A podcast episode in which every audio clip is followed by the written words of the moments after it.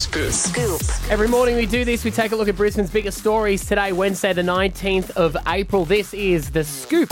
One. Yeah, good news for travellers. Hundreds of new direct flights from the US will take off from Brisbane after a landmark deal with United Airlines. We can be flying direct to Los Angeles starting in December, and there's already Brisbane to San Fran, but it'll be bumped up from three times a week to, uh, but to daily by late September. Yeah, which will be good because flights have been quite expensive for overseas travel. Mm-hmm. So, um, more of them coming through.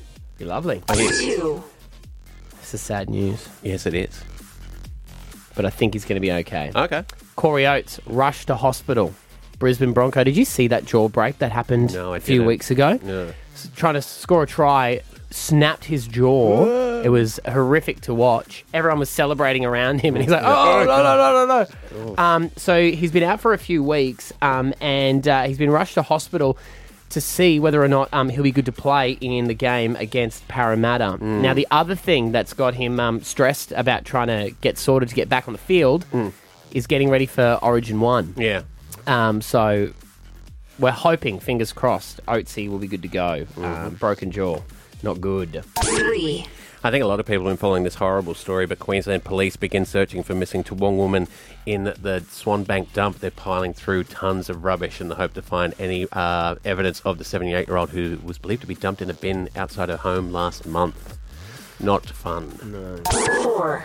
All right, experts, they're calling on Brisbane uh, 2032 organisers to begin work immediately. Immediately. Immediately. right now, what are you doing? Get up! Do you reckon they're worried they're not going to have it done in time? yeah, I know. I Yeah. was like, we don't start this job now. You know what it's like, though, with deadlines. You don't, you don't get started now. You wait for last minute panic. Of course, You of know? course. Olympics are on tomorrow. Oh, Right, righto. let's build these bad boys. uh, uh, what they want to do is they want to make Brisbane the most walkable city, Mm. um, ready to go for the games precinct. Now, I did see one of the talks was a a bridge from Roma Street Mm. to go all the way, so you could walk over to Suncorp Stadium. Oh, okay. Right. Like an overpass of that. yeah, yeah, 'Cause right. Mm-hmm. you know how now you got to walk down down along the street past the fire brigade and everything like that. So that Mm, yeah, geez, we love a bridge. we do. You know, they yeah. were meant to build that when they originally did Suncorp, Right. But they ran out of money apparently. Okay. So Albo's been into everyone about getting uh, getting it done. We are about making sure that we get this policy right.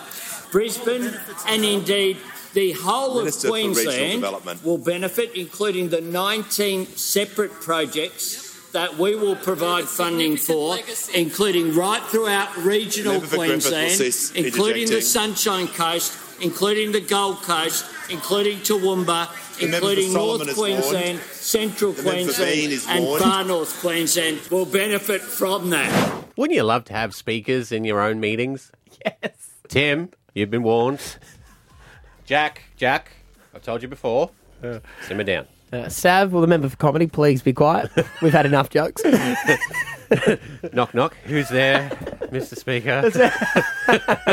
And but they say it so calmly. There's like a Mm. guy yelling at, uh, in the back corner, and he's just like, "All right, well, the member for blah blah blah. Yeah. Just shut, mate. Just shut up. They- Sit down. They get them from their old uh, tennis referees. they do sound like that. Don't they? Five. And in fantastic news for royal watchers, Buckingham Palace has released a recipe for the official meal to celebrate the coronation of uh, King Charles. Every uh, reigning monarch that gets to uh, be coronated gets to pick what everyone's going to have at the party. Uh, the Queen famously had uh, coronation chicken, which is a staple in, in British homes every now and then to this day. Don't know if this one's going to fly. He's opted for coronation quiche. Now, I'm not a fan of quiche, so I'm out. Yeah. You don't mind a quiche. I don't mind it. Mm. Um, It doesn't scream royalty though, does it? It screams it's also not Nana. a main meal. oh. Is that? Would you consider that a main meal? Well, "Oh, I never eat it, but I would say it's like a lunchtime slice of quiche thing. brunch. It's for brunch. Mm. Well, mm. he is old. Maybe that's when they're having the party. yeah. Does that? Or maybe he wants just to wrap it up. Yeah. Having said that, it is different to what you'd usually get at one of those type of functions, which would be arancini Arancini balls, balls and sliders, and spring rolls, mini pies. mini pies. They're always good. Why is it when you have a stand-up finger food situation, they always get stuff that is easy to grab, but inside is molten lava, so it's impossible to eat it. It's because they hate us. That's true. there they are, the top five stories today, right around Brizzy.